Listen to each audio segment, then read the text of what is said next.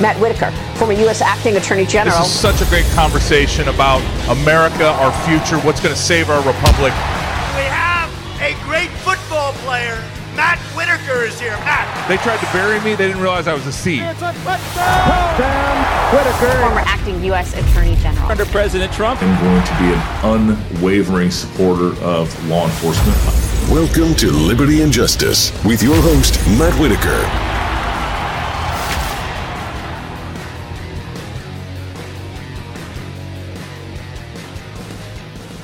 Welcome to Liberty and Justice. I'm your host, Matt Whitaker. I'm joined by my good friend and member of Congress, Mariannette Miller Meeks. How are you?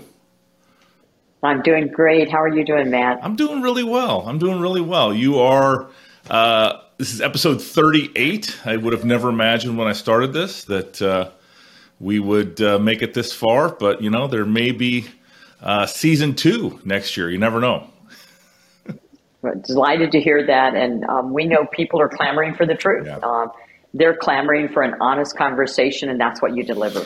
Well, you know, we'll try to keep with that tradition. Um, you're in, you're in Iowa. Um, you're a fellow Iowan. Uh, we're proud Iowans, and you know, you're out on the campaign trail. I'm sure these last two weeks are going to be extremely busy. What's a day in the life of a uh, member of Congress that's seeking reelection like?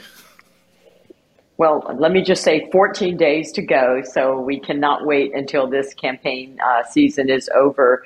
We just sense a lot of momentum, a lot of energy. I mean, people are just fed up uh, with what's going on in Washington, D.C., they're fed up with the Biden administration.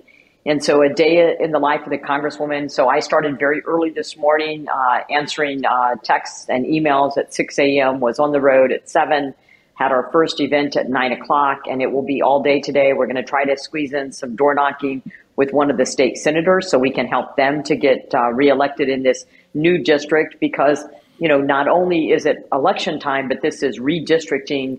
Uh, and so many of uh, us are undergoing our first reelection, which is typically your hardest, especially in a uh, swing district such as Southeast Iowa. And we're undergoing our hardest reelection in a new district. So you've got double those challenges. You know, Friday uh, morning we have an interview at 7:30 in the morning. Then we've got a conservative breakfast club to talk to at eight. Then we've got um, I can't even remember what the rest of the like three more events stacked up back to back. And then we have some official tours uh, mixed in with that. Uh, so it will be very busy up until 8 p.m. on November 8th. well, that's fantastic. I you know, having campaigned a couple times myself for public office in Iowa and uh, supporting so many good candidates, including you, um, one of the things that I don't think people totally understand, even though the Iowa caucuses every four years tries to remind them, is that Iowa is a very retail politics state. You don't just put up TV and radio ads and sit back on your couch and uh, you know wait for election day. You are out every day talking to people, talking to them about the issues they care about. Um, so, what are you hearing uh, as you talk to our fellow Iowans?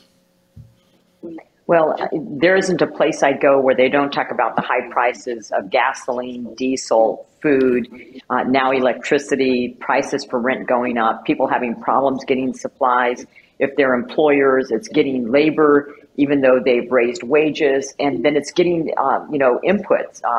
So costs have gone up uh, tremendously. You also hear a lot about what's happening at the border. I mean, people know that in the uh, you know less than two years of this presidency, almost five million people have come across our border illegally. Our customs and border protection agents are just overwhelmed. They're demoralized. Um, and it's not just the people, it's the fentanyl that's coming across. It's the people on the terror watch list that are coming across. Even last night, we had a rally with Governor Reynolds and Ambassador Nikki Haley, and we were in Davenport and then took the bus to Cedar Rapids.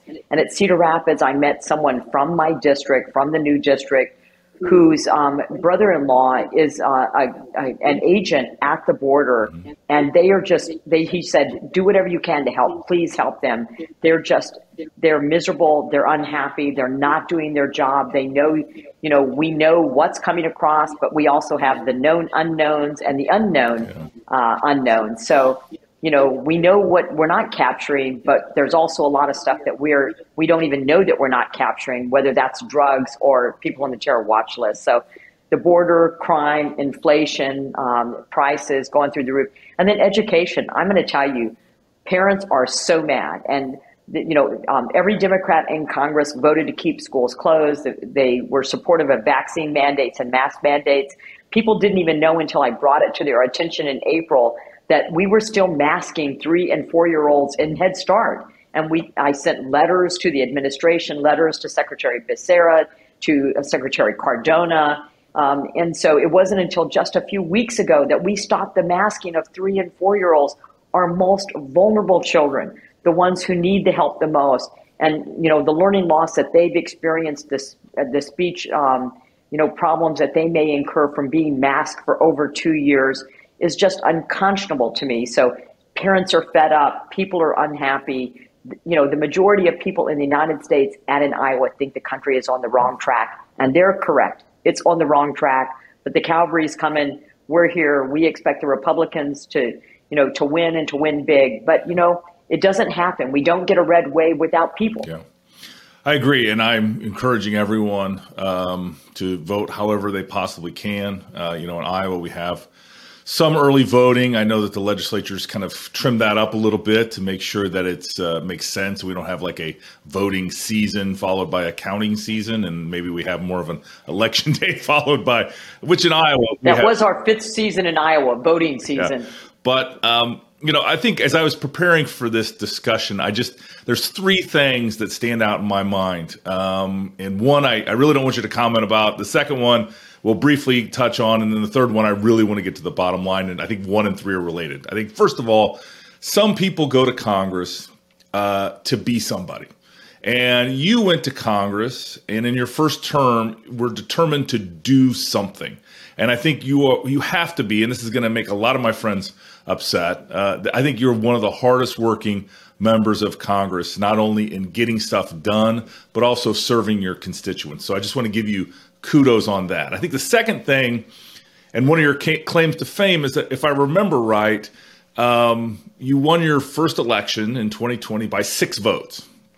Um, and, you know, there was some threat by the Speaker of the House, Nancy Pelosi, that she was going to not seat you, et cetera, et cetera. I think most right minded, normal people, including your fellow citizens on both sides of the aisle in Iowa, said, no way. She won the election. We trust our elections in Iowa. We know that we got the vote right. She won by six. I expect, I'm making a bold prediction as an aside. I think you'll at least double uh, your, your wild success uh, and win by more than 12 votes um, which is double your six. But most importantly, I think the thing that struck me um, is just how much you've accomplished as a member of the minority party uh, currently in Congress. You know, you've actually accomplished uh, legislation, which if some of your colleagues would do as much, maybe we could solve some of these intractable problems. Well, two things on that. Sometimes we pass too much regulation. So shortening the amount of time that we're in DC or in Des Moines uh, may be may be a good thing. But you're correct. I didn't go to Congress to be uh, to be a show person. I went to Congress to be a workhorse. That's what I've done my entire life. You know, when I left home at 16 to find a way to become a doctor uh, from a family of 10 with my parents when no one had ever gone to college, it took hard work. Uh, and I'm used to that. Uh, it's what I know how to do best is to work hard, put my nose to the grindstone, and just keep at something. I'm very tenacious, very persistent. And please don't tell me no because that just means I'm going to work harder in the opposite direction. Um, but no, I think passing 13 bills in a minority is no small feat. And part of this is, you know, it really comes from the people that I meet in Iowa. I come back to Iowa as often as I can. I'm out in the district. I talk to people, and they would let me know of their concerns, their issues, their problems. And sometimes you can do something by having a conversation with an agency, but sometimes it requires legislation. Uh, and then I just have a great staff. So I have a staff that knows that I want to accomplish things. Uh, they know that I'm kind of nerdy and I like policy. Uh, but, uh, you know, I think you're right. 13 bills and a minority. I've been to the, you know, had five of them, the privilege of having signed at the White House. Um, I don't know if I should be, uh, you know, proud of that or not. Uh, but there are people who say don't do anything. I didn't compromise any of my principles uh, in order to pass the legislation that I did. Four of the bills that I passed were unanimous. That's how good those bills were, and they were common sense things, uh, things related to our veterans, uh, things related to uh, you know, uh, lowering uh, fuel costs for individuals, uh, education, but they're common sense things that people would approve. And, you know, Ronald Reagan said it best, and I've heard you say this before, Matt, and that is you can get a lot done if you don't care who gets the credit. Yeah, there's no doubt about that. And I also um, can only imagine what you will accomplish when you have the majority. Um, in this in the uh, January of 2023. But let's let's let's pivot and talk a little bit about um, the campaign and uh, you know how it's going. Uh, I, you know, again, you're in Iowa has you know really three of the four congressional districts are super competitive, um, and so you know you don't um, you don't get skate by really any election season, including this one. What what are you what are you seeing? Uh, where where are your successes? Um, and talk a little bit about, I guess, you know, the, the, district and you know, kind of the the place that you love. Uh, you know, I know that uh, Wapello County is uh, certainly near and dear to your heart, but uh, you know, you also have places like Davenport and Knoxville and so many great little cities and burgs. And uh, my parents' uh, hometown of Keokuk, Iowa, which I would encourage all my relatives in Keokuk and Lee County to vote for you for sure. Well, thank you. And I was just in Keokuk over the weekend, so I went down there for a meet and greet, and then did some door knocking. And so we will we'll be going to Keokuk again uh, next. Uh, well, it's the first week of November. I think we're uh, we have uh, we're going to do a rally with Governor Reynolds. So if everything stays planned, we're going to be down there in Keokuk. Uh, but I love Iowa. I am not from Iowa. I moved here. Um, 36, 37 years ago and have loved it ever since. Uh, love all parts of the district, love, love traveling the district. And you're so correct. Iowa is a retail politics state. And because I like meeting with people and that's where I get my energy and my inspiration and my, you know, um, you know, the things that I work on, you always have grand ideas of what you want to accomplish but then it gets down to serving people. And so sometimes your grand ideas and grand policy, which can be very difficult to accomplish in the minority, you focus on the people that you serve. And so the legislation you pass ends up being, um, you know, in answer to their problems and their issues. But the, the biggest challenge to me was, um, you know, uh, taking care of the 24 county district that I currently am the representative for, but then getting to know the new district and the new counties. So you've still got all of your existing counties, but then you've got four new counties that you have to get to know on top of that. So getting to know uh, Jackson, Jones, Iowa, and Warren counties, uh, as well as continuing to go to uh, the, the current counties. This probably, um, after September, was probably the last time I've gone to some of the counties that will no longer be in the district that I'll represent. Retail politics, being around people is so very important. To me, um, you know, we're in a swing district, as you said. This is a purple district. It's the most Democrat district in Iowa. It has more Democrats registered than Republicans, and then non-parties outrank uh, both Democrats and Republicans. So it's a tough district. It has the University of Iowa, which tends to be very liberal. It also has Fairfield, Iowa, and Jefferson County, which also tends to be very liberal. And so you've got this mix of people along the river. You've got unions, you've got farmers, you've got university, college educated. We've got both community colleges and then private colleges. So it is a very tough district in which to uh, to navigate. But to me, the way that you counteract, you know, someone who's running uh, a TV campaign is to go out and meet people. When people meet you face to face, they shake your hand, they look you in the eye, they ask you a question. Um, and it's hard to dodge those questions when people are looking you in the eye. And I just find that it's it's better just to be candid, to be who I am, be authentic, because people can tell.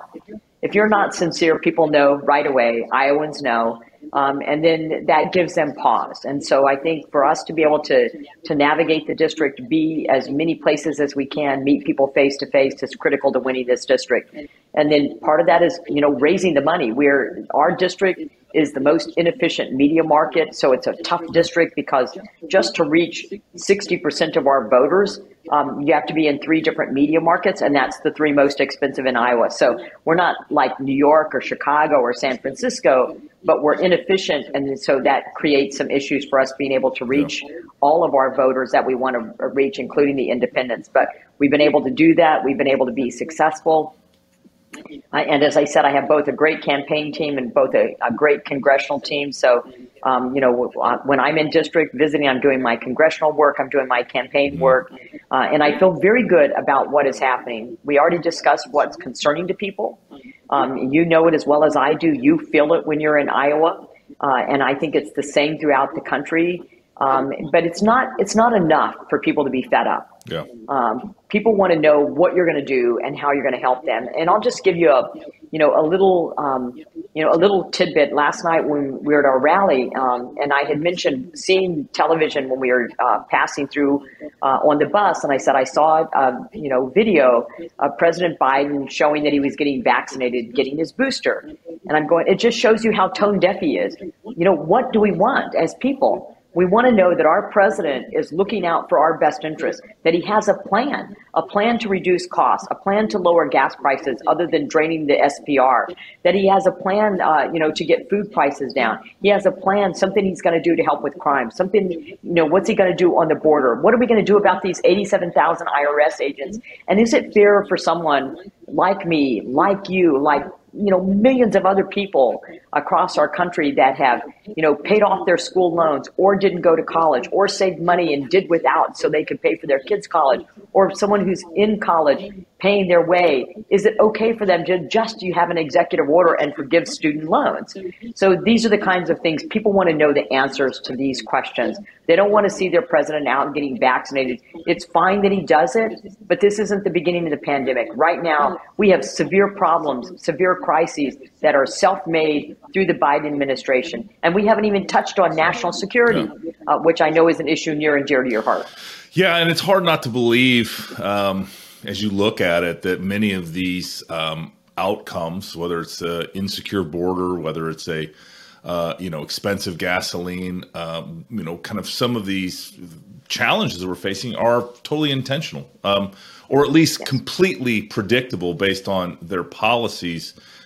Uh, that Joe Biden has implemented, and you know, I mean, I, have I've I've heard two great things um, along those lines in in recently, and I don't think I came up with either one of them but it just uh, on the student loan forgiveness, it just it's shocking to me that we we are asking plumbers who never went to college or couldn't go to college or you know you you know how hard you worked to become a doctor.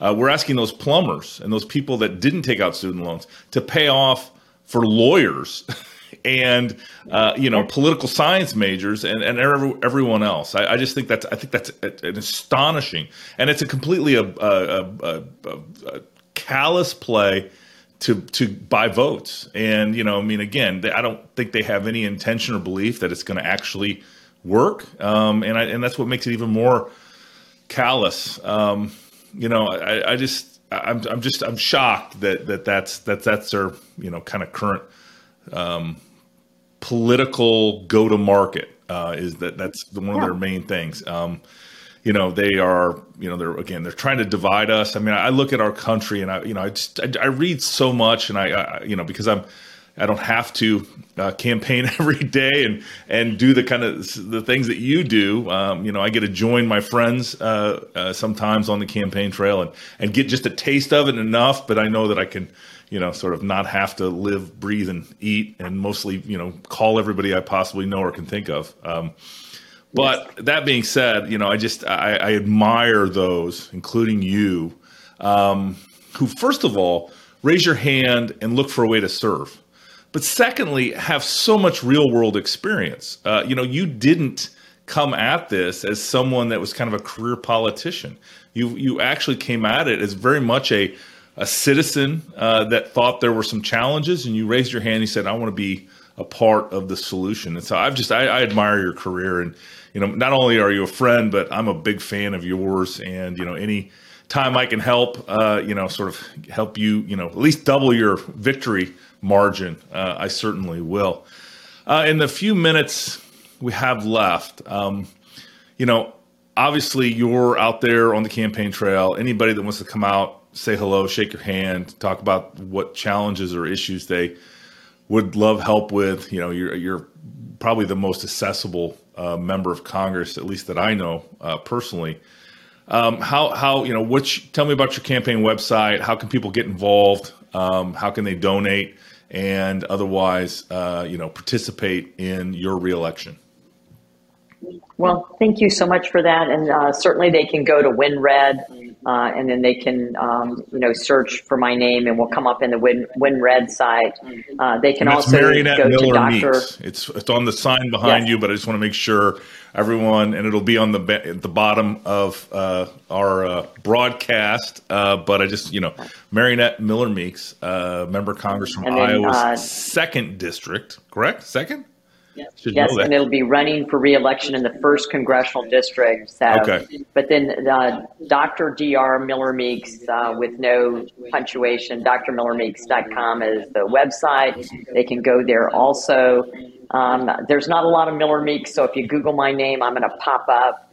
Uh, but you know, I, I will tell you, just like when I raised my right hand and swore in when I became enlisted, and then ended up spending 24 years in the military, this is just another service to our country. Um, I I'm not ashamed to say that you know I am proud of our country. I'm proud of our state.